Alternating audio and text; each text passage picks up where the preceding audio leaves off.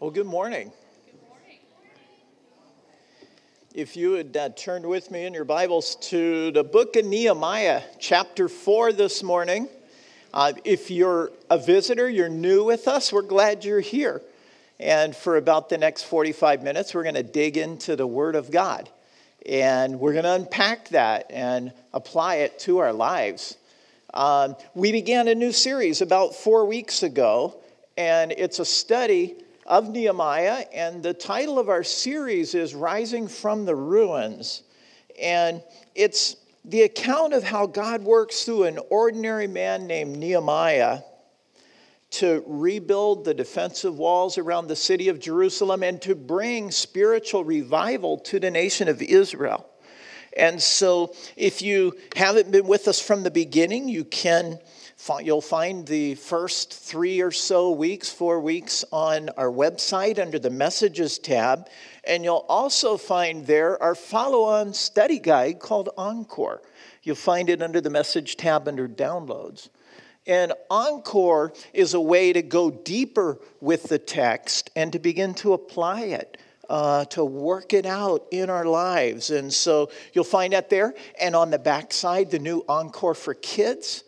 You can use that as a family devotion or in our small group uh, Bible studies. Um, several of them are using that material. So Pastor Dan writes that every week and does a tremendous job. So, as we launch into this text, let me ask you this How do you gauge God's support and involvement in something that you're doing? How do you know if God's in it? What benchmarks do you look for? Do you think, well, if it goes well, if it goes smoothly, then God must be in it? Or what happens when things don't go well? What happens when you're facing opposition? Great opposition. Does that mean that God is not in it? That He's not leading? Well, keep this question in mind this morning and, and consider can opposition actually be a sign of God's blessing and of his involvement? So hold on to that as we dig into this text today, where the, where the message title this morning is Work in Warfare. And we're going to be in Nehemiah chapter 4. We'll cover the whole thing. Two short parts to the outline this morning prayer warriors, first of all, in verses 1 through 9, and then practical workers in verses 10 through 23. So, prayer warriors and practical workers. So here we go. We'll look first at prayer warriors in the first nine verses, and I'm just going to read it a little piece at a time because it is a longer text. So we'll take it a chunk at a time and, and work our way through it. It begins in verse 1 when Sanballat, now I've been calling him San, Sanballat I put the accent on the last syllable, but I think it's technically Sanballat. I, I like Sanballat. Let's change it. When, when he heard that we were rebuilding the wall, he became angry and was greatly incensed. He ridiculed the Jews.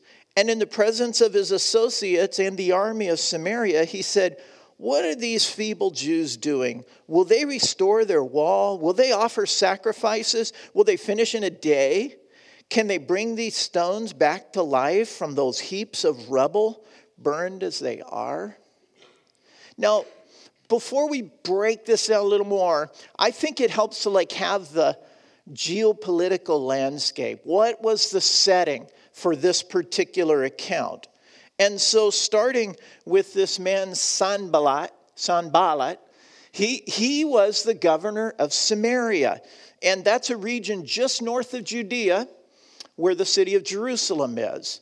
And you may remember that it was part of the northern kingdom of Israel, but when Nebuchadnezzar came in and conquered it, when the Assyrians conquered it, they took the Israelites captive.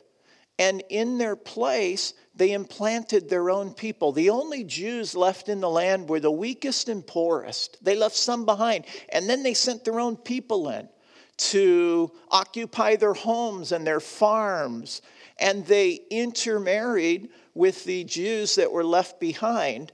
And so there became this mixed race of people, but they weren't just a mixed race, they were a mixed religion as well. The Samaritans mixed the Jewish faith with some of the Babylonian teachings. And so it corrupted their religion. And let me read you what the book of Second Kings has to say. In chapter 7, 2, I don't have the chapter there. Second Kings. it says, The king of Assyria brought people from Babylon, Cutha, Avva Hamath, and Sepharvaim and settled in the towns of Samaria to replace the Israelites. They took over Samaria and lived in its towns. And then a little further down it says they worshiped the Lord, but they also served their own gods in accordance with the customs of the nations from which they had been brought. So here's this mixed race of people now, and Sanballat is the governor. And he's got a good thing going on because he's the top dog in the region. These people answer to him. Now, he was subordinate to the Persian king, but that was 700 miles away. So Sanballat has a good thing going on. And when he saw all of these Jews flooding back into Judea and Jerusalem, he saw it as a threat, a threat to his power base. And so now I want to also just take a little bit of an archaeological side road here because you know I like this stuff. I hope you don't mind.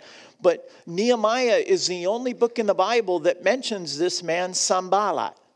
And some critics would say, well, it's, he's just a fictitious character. He's not an historical person. It's just a, a making of the Bible. And it's just these, you know, stories with a good moral you know, ring to them, but, but he wasn't really an historical person. But they were proved wrong again when uh, 700 miles west of Jerusalem, there's this little island in the middle of the Nile River. It's an island called Elephantine Island.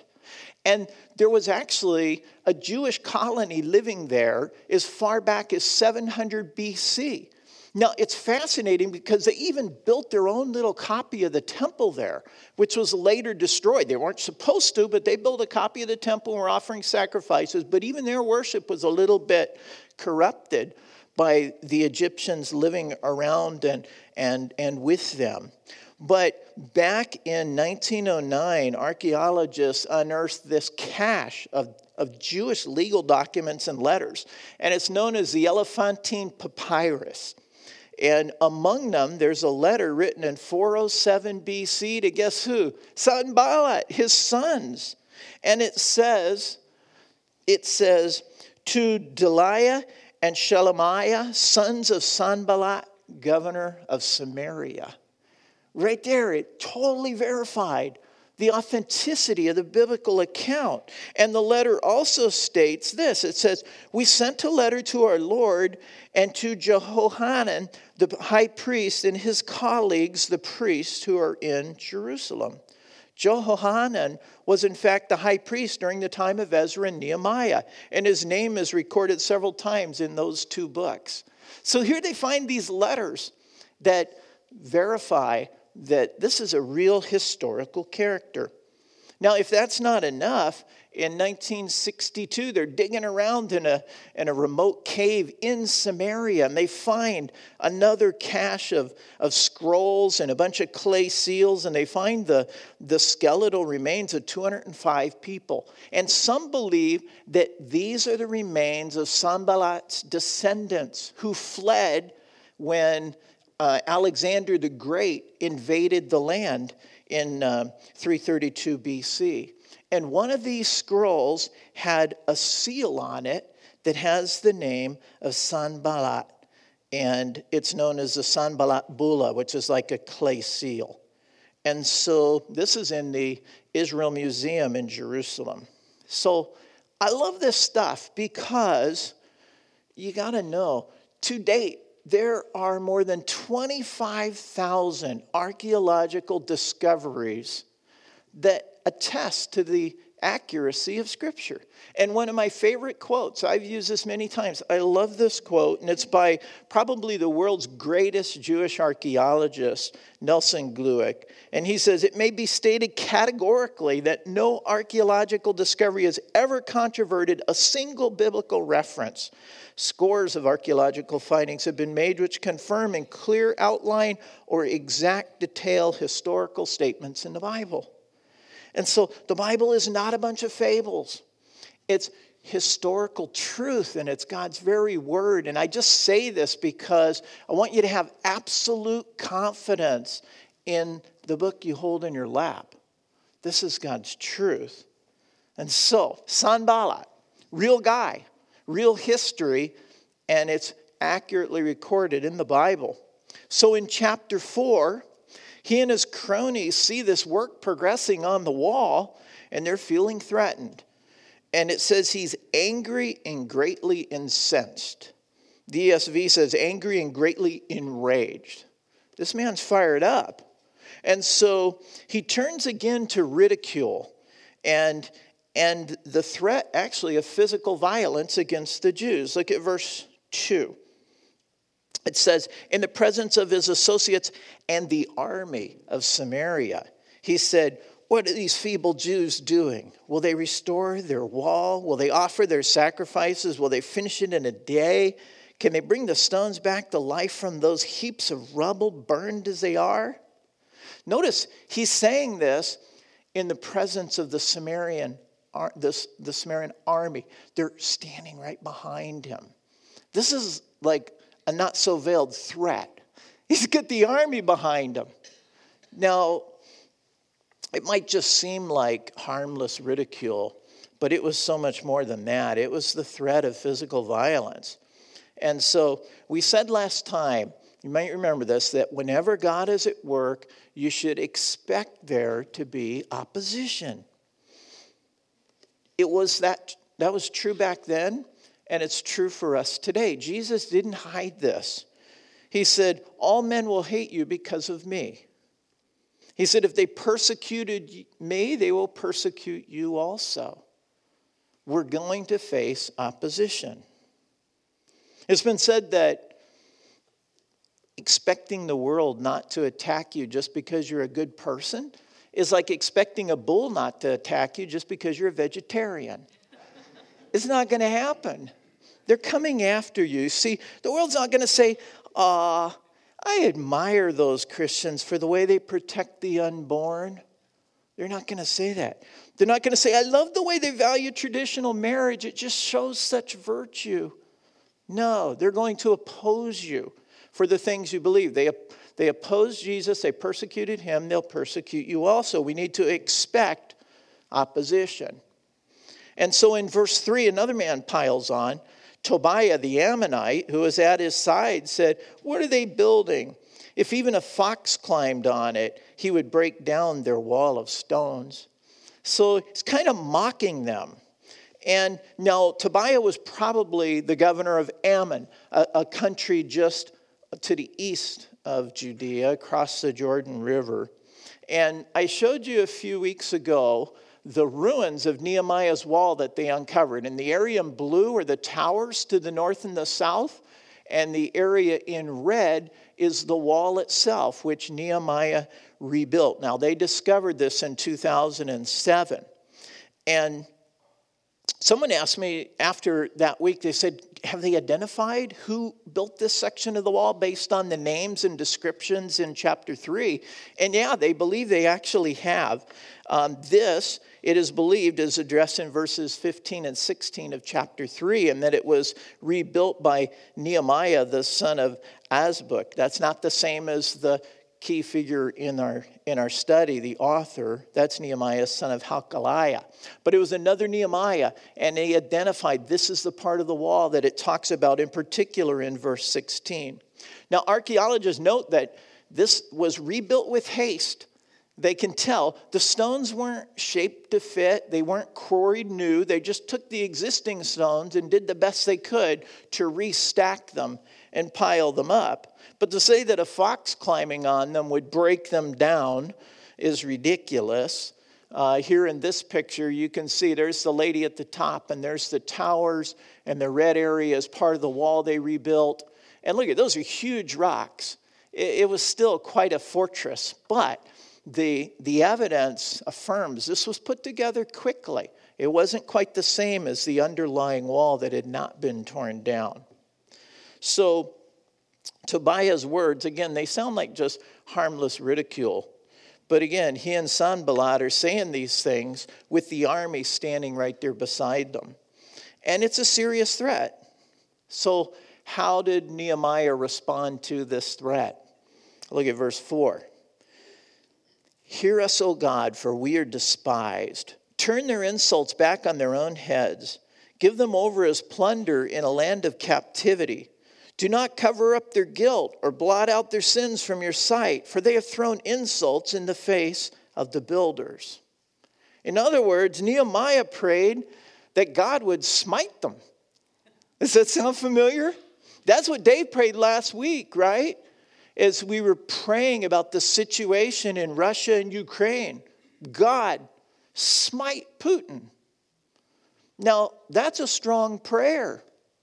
It's a strong prayer. It's what's known as an imprecatory prayer, one where you call for judgment or misfortune on somebody else. Now, is it wrong to pray that way? What do you think? Well, among the Psalms, there's 14 of them that are imprecatory, many of them written by David. Let me just give you a little sampling here. Psalm 17, verse 13 Rise up, O Lord, confront them, bring them down, rescue me from the wicked by your sword. Psalm 69 Pour out your wrath on them, let your fierce anger overtake them. May their place be deserted. Let there be no one to dwell in their tents. In other words, wipe them out, God.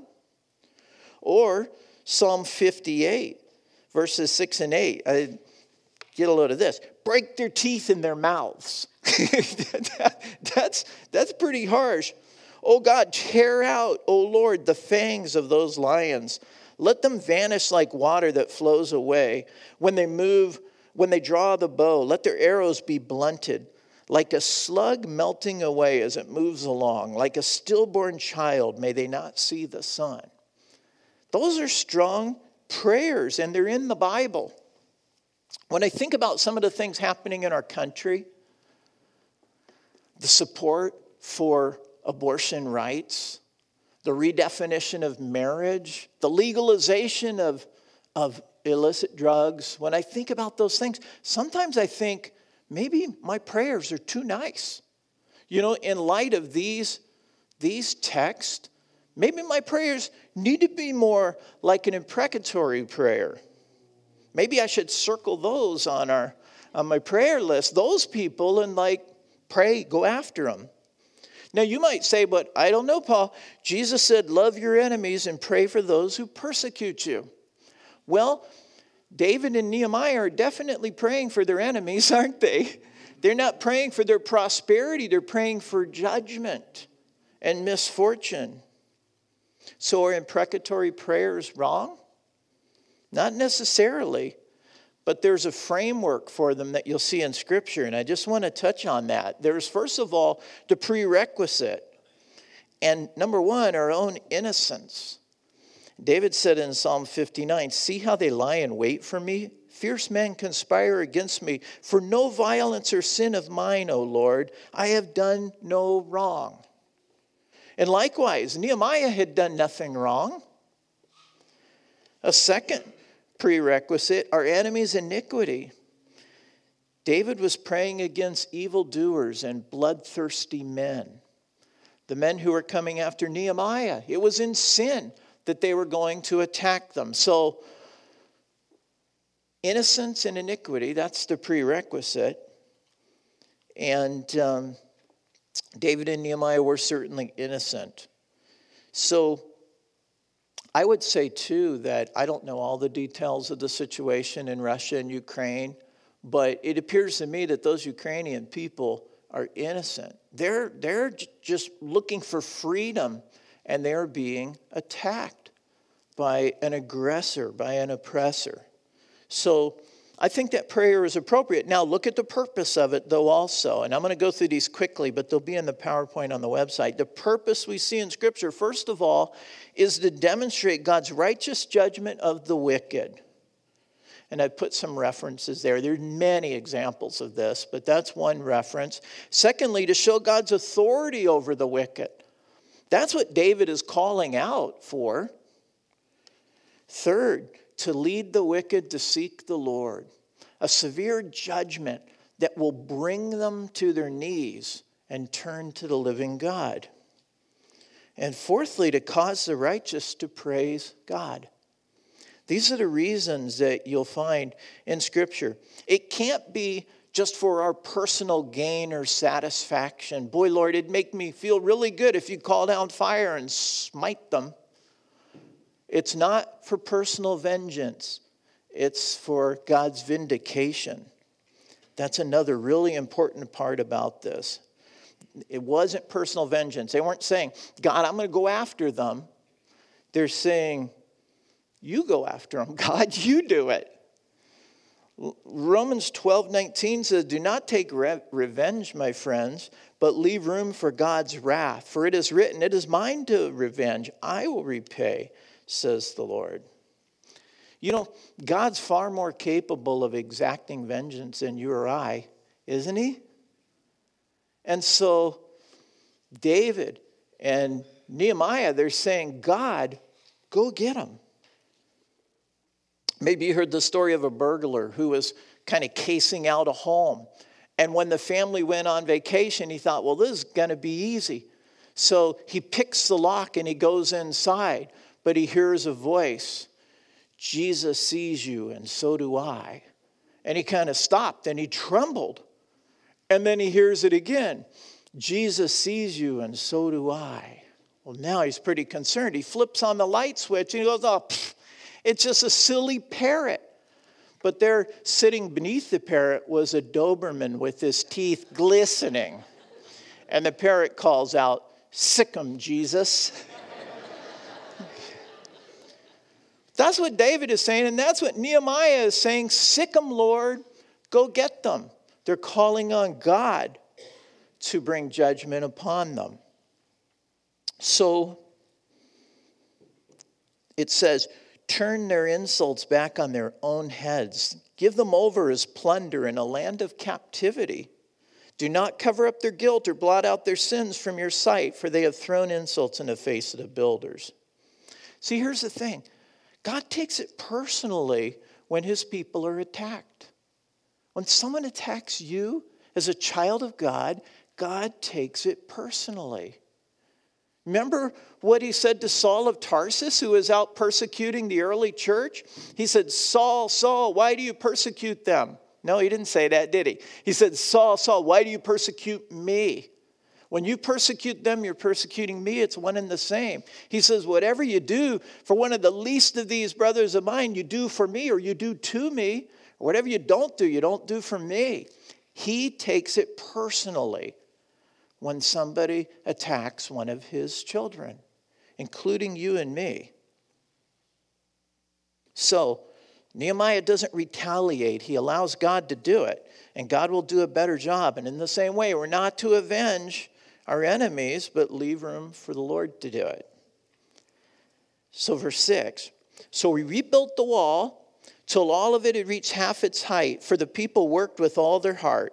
But when Sanballat, Tobiah, the Arab, and the Ammonites, and the man of Ashdod heard that the, re- that the repairs of Jerusalem walls had gone ahead and that, the, and that the gaps were being closed, they were very angry. They all plotted together to come and fight against Jerusalem and stir up trouble against it, to come and fight against Jerusalem. So now the, the opposition escalates. It's not just mocking and ridicule, they're preparing to come fight. Verse 8 says, They all plotted together to come and fight against Jerusalem. And then comes verse 9, and this is my favorite verse in this chapter. But we prayed to our God and posted a guard day and night to meet this threat. we prayed to our God and posted a guard. Now, we have to remember that this whole endeavor was birthed in prayer, right? Nehemiah, it was on his heart, and he was seeking the Lord. And in, in chapter 1, it says, For some days I mourned and fasted and prayed before the God of heaven. And in response, God softened the heart of the Persian king Artaxerxes, and the king gave him permission to return, and he gave him authority and even gave him resources to get the job done. It began in prayer, and Nehemiah continued praying. There's 12 instances of prayer, just the ones recorded in these 11 chapters. And here again, Nehemiah turns to God in prayer. See, his prayer wasn't just one and done. Well, I prayed about it back in Persia, and now I'm just going to go do it. No, he's praying throughout. And at every juncture, we see Nehemiah praying, but, and here's the key point, he didn't just pray. He didn't just pray. That sounds terrible on the surface, doesn't it? He didn't just pray. Prayer is a big thing, but he didn't just pray, he prepared for action. That's what he did. See, verse 9 says, We prayed to our God and we posted a guard day and night to meet this threat. He didn't just pray. His response was both spiritual and physical. Spiritual, we prayed. Physical, we posted a guard. Now, as we talked about last time, it shouldn't be let go and let God. It should be get in line with the will of God and get going. Prepare for action. So let me approach this another way by asking you this Was the battle Nehemiah faced spiritual or was it physical? Was it spiritual physical? Yes, both. Exactly. It was both. So, was Nehemiah's response spiritual or physical? It was both. Yeah, amen. It was both. We prayed to our God and we posted a guard. So, now think about the battles that you face. Are they spiritual or are they physical? Probably most of them are both. Let me give you an example of something that on the surface seems purely physical. You're battling cancer. That's a physical battle, right? A battle within your body. But there's a spiritual element to it as well. See, the enemy wants you to become discouraged.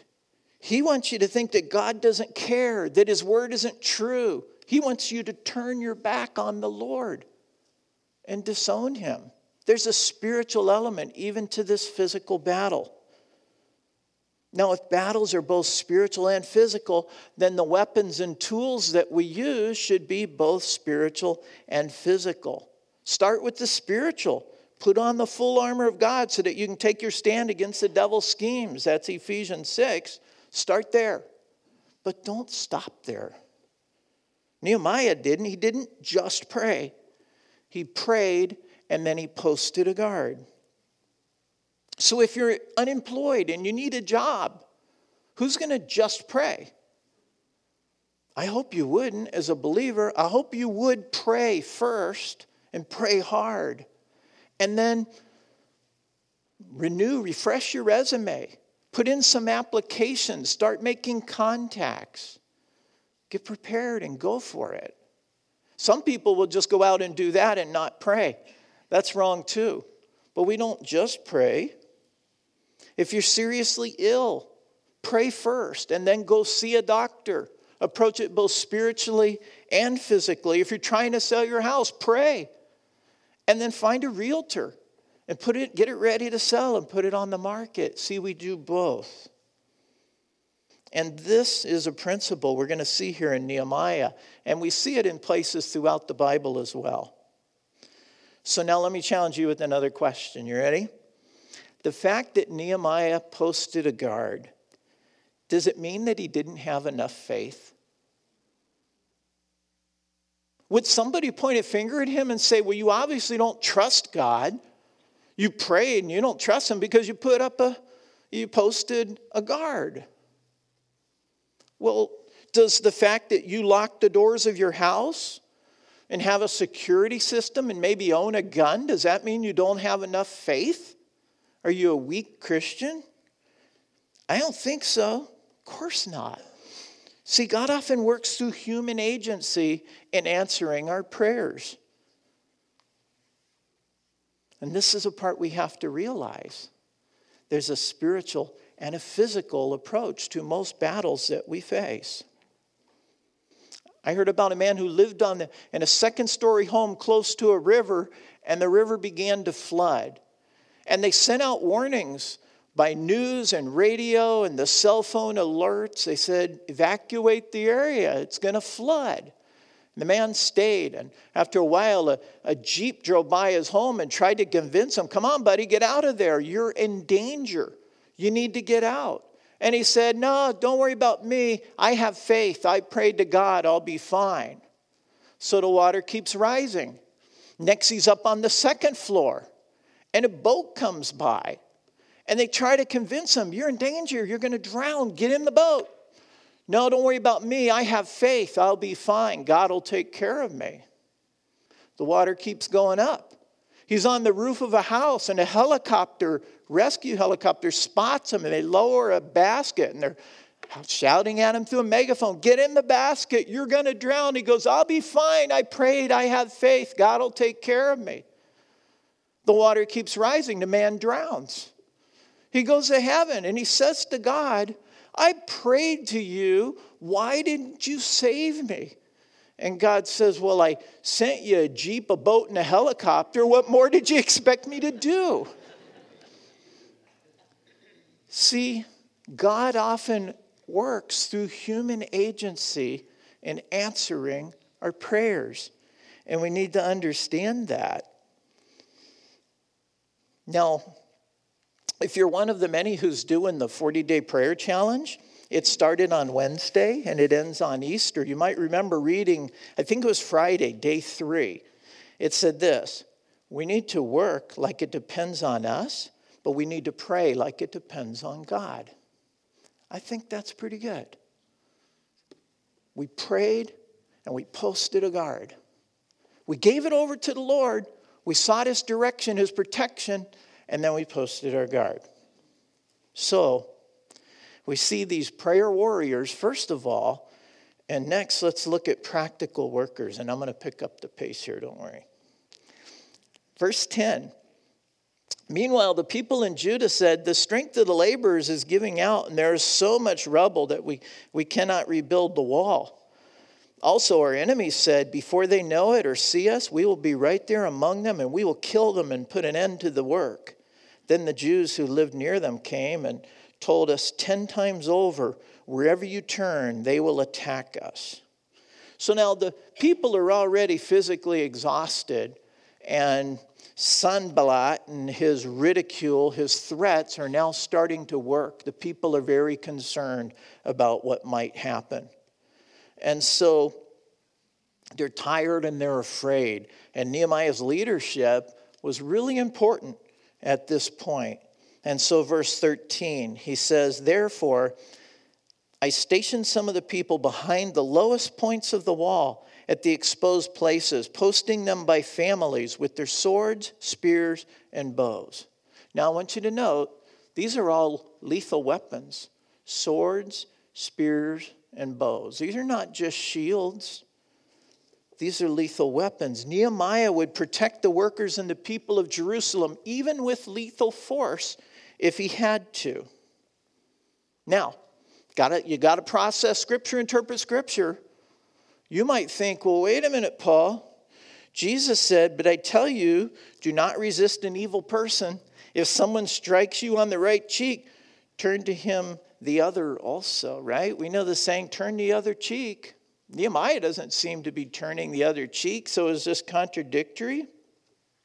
Some have suggested that Jesus' words here promote complete pacifism. Pacifism is, the, uh, is an opposition to military or to war of any type. So people will conscientiously object to military service. Leo Tolstoy, the Russian author of War and Peace, was really influenced by his interpretation, I'd say wrong interpretation, of these verses. His novel was based on the idea that the elimination of the police, the military, and all forms of authority would result in this utopian society. And he had a great influence on other leaders like Mahatma Gandhi. And so, is that correct? Is that right? A right interpretation of what Jesus said? Should Christians be more or less a doormat and just let people walk all over us? Turn the other cheek, brother. Is that what Jesus means? I don't think so.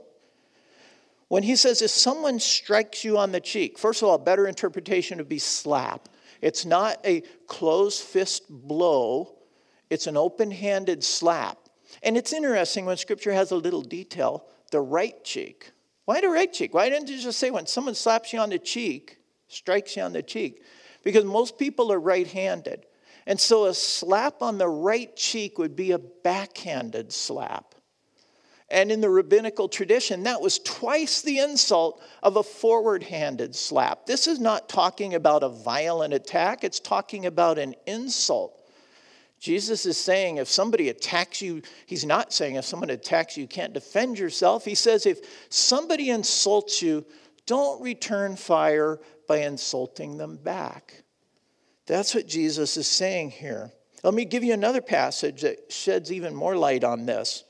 Remember when Jesus was preparing to send the disciples back out a second time? He said this to them. He asked, this is Luke 22. When I sent you out without a purse, bag, or sandals, did you lack anything? Nothing, they answered.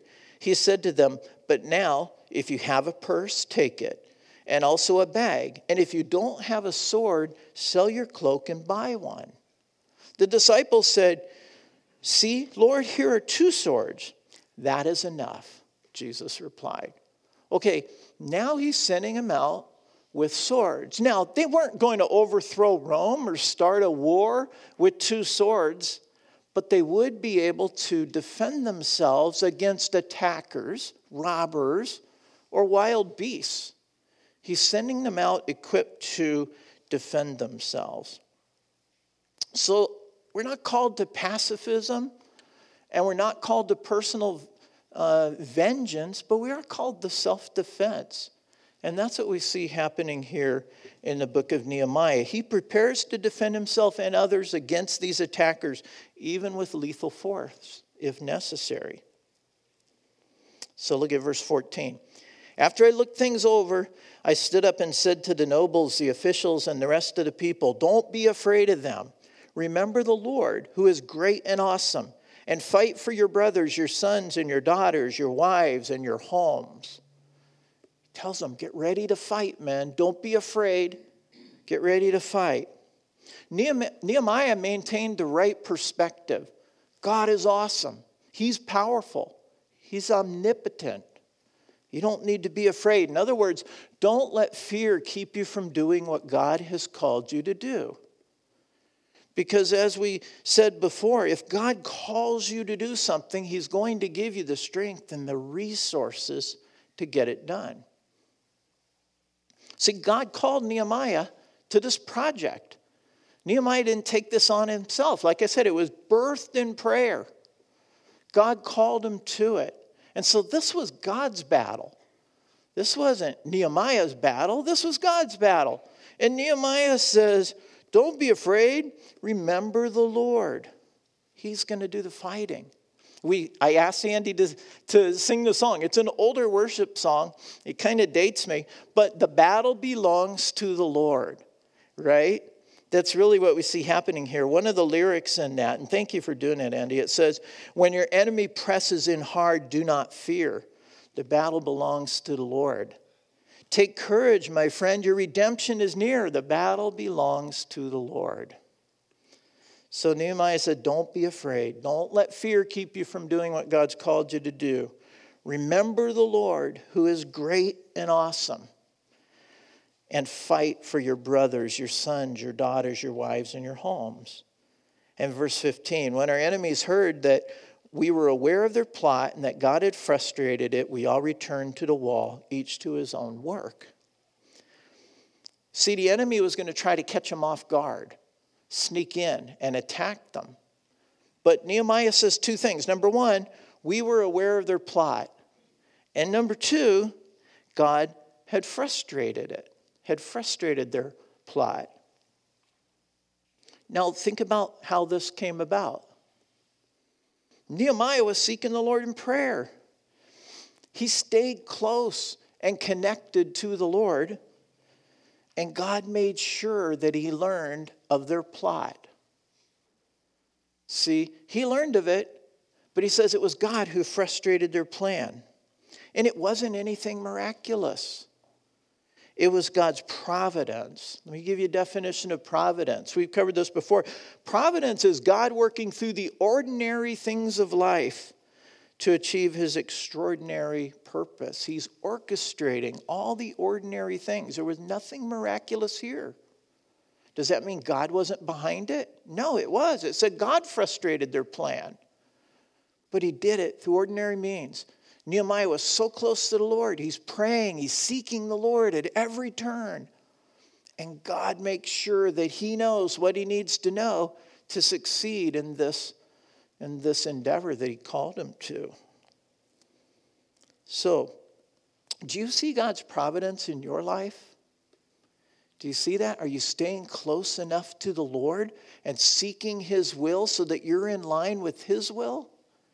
See, when you do that, then you get to see God come in and accomplish His will through us and for us. So we need to stay close. Well, verse 16 From that day on, half of my men did the work, while the other half were equipped with spears, shields, bows, and armor. Armor now. The officers posted themselves behind all the people of Judah who were building the wall. Those who carried materials did their work with one hand and held a weapon with the other and each of the builders wore his sword at his side as he worked. But the man who sounded the trumpet stayed with me. Now, again, this doesn't portray a lack of faith, it portrays diligence and prudence. They, they are, yes, they're giving it over to the Lord, but they're being, they're preparing for the battle. Verse 19.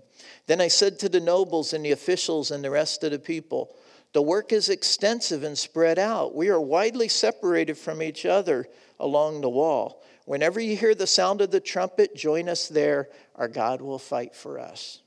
Well, this was like their ancient version of a wide area network. See, they'd use these trumpets to communicate over these great distances between them on the wall. When they hear the trumpet blow, everybody was a flood over there with their weapons and fight. But Look at what else it says. Wherever you hear the sound of the trumpet, join us there. Our God will fight for us. Our God will fight for us. Here we go again. Who was fighting? Were the men fighting or was God fighting? Yes, both. Exactly. You see kind of a pattern here? Listen to Joshua chapter 23, verses 10 and 11. Verses 10 One of you routs a thousand because the Lord your God fights for you, just as he promised. The man had the sword, he killed a thousand people, but it was the Lord fighting for him. Psalm 44 3 It was not by their sword that they won the land, nor did their arm bring them victory. It was your right hand, your arm, and the light of your face, for you loved them. Isn't that cool? God is fighting, but the men are fighting too. There's a spiritual and a physical element to this. Now, I'm a visual learner. I like pictures. Any of you like pictures too? Yeah, that's why they call students pupils and not ears, because we like to see. We're visual learners. So, a picture says a lot. I think these pictures capture a lot of what we're saying here in Nehemiah. Isn't this beautiful? a soldier, armed, trained, prepared, on his knees, praying to God. I think that's beautiful. A godly soldier is not depending on himself and his weapons alone to protect them, but he's not just sitting there unarmed and, and hoping for the best. Both go hand in hand. You see, this gives new meaning to prayer warriors, doesn't it? They're praying and they're armed. One of the things I am concerned about is the moral decline in our military in this country. As more and more godly men are forced out by changing policies and by religious persecution. We need godly men in the military, and especially in places of leadership. See, someone said if America stops being a good nation, she'll stop being a great nation. We'll falter. That's one of my concerns. So I do, I love this picture. Um, I think there's many men of faith in our military and women of faith, not all, but we know many of them, and they're godly warriors. So, verse 21, it says So we continued the work with half of the men holding spears from the first light of dawn till the stars came out. At that time, I also said to the people, Have every man and his helper stay inside Jerusalem at night, so they can serve as guards by night and workmen by day. Neither I, nor my brothers, nor my men, nor the guards with me took off our clothes. Each had his weapon, even when he went for water. Nehemiah and his men, they weren't pacifists, but they weren't seeking personal vengeance either. They were defending themselves, they were fighting for a good cause. Now, again, as best I understand it, I think that's the situation with the Ukrainians too. I, they're not a godly nation, but there's believers there, and I believe their purpose is just. They're trying to defend their freedom. And so I think it was totally right to pray that the Lord would smite Putin that he would bring judgment upon him. You know what I'd like to see? Vladimir Putin, like, knocked off his tank, his jeep, his horse, like Saul of Tarsus, laying on his back. Saul had two questions Who are you, Lord? And what do you want me to do? Boy, I'd love to hear Putin say that. Who are you, Lord, and what do you want me to do? That God would change the heart of, of Vladimir Putin and that a revival would spark in Europe, the pagan, some of the most pagan nations on the earth right now. Wouldn't it be awesome? I mean, just like Nebuchadnezzar, right? God had him, God smited, smote him. He had him eating grass like a cow. That's how far down he brought him. Boy, I'd love to see Putin eating grass. it would be cool. I don't know if some outlets would cover it, but it'd be cool. Maybe Twitter would block it, I don't know. But that he would, God would humble him and he would repent and he'd turn to God, and then God would use him to ignite a revival in Europe. Wouldn't that be a beautiful thing? Let's circle that and pray for it. Let's pray that God would do a work there. Well, wrapping this up, Nehemiah and his men faced a lot of opposition, didn't they? But did that mean God wasn't in it? Not at all. Quite the opposite. In fact, they faced opposition because God was in it. When you face opposition, first of all, make sure you're not going out doing your own thing, that it's really birthed in prayer, but then go for it in faith. And if you face opposition, Jesus promised you would, Approach it the way Nehemiah did. Whenever God is at work, you should expect opposition. But remember, when God calls us to do something, He gives us the wisdom, strength, and resources to get it done. Secondly, Nehemiah prayed that God would smite his enemies, and it wasn't wrong, but we do have to remember the prerequisite and the purpose for imprecatory prayers before we go unleashing these on our boss, our neighbors, our in laws. we need to have the right purpose and the right prerequisites. They're part of pursuing God's glory. They're not about personal vengeance or but about godly vindication. Nehemiah's battle was both physical, spiritual, and physical, and so was his response. God often works through the ordinary human agency, ordinary human activity to answer his prayers. Oops, I got one ahead. Nehemiah posted a guard, and then, no, Nehemiah prayed, and then he posted a guard. Spiritual, physical. God works through ordinary human activity or agency often in answering his prayers. And then we see in the account of Nehemiah that we're not called to pacifism or personal vengeance, but we can be called to self defense. And that's what we see. You know, on top of all this, just another point I didn't put in here God's word is true, and you can count on it. Jesus said, not one little punctuation mark will pass away until all is fulfilled. It's the truth of God, and we can stand on that. So here's Nehemiah, just an ordinary guy who stayed close to the Lord, who prayed hard, and God used him to do extraordinary things. And you know what? God wants to use you and I in the same way. Let's pray. Heavenly Father, you do say in your word that your word goes out and it doesn't return void, empty. Instead, it accomplishes the purpose you have for it. So, God, I pray that you would take this text and you'd use it to accomplish your purpose in our lives, in my life, God. Change us, grow us, transform us into your likeness. And God, as we face challenges today, this week, in the days and years ahead, help us to be like Nehemiah. Help us to be people of prayer, discerning your will and following so closely that we're in lockstep with you, Lord. And then help us to be people of action who do your will. God, do an extraordinary work through us for your kingdom and your glory, we pray. In Jesus' name, amen.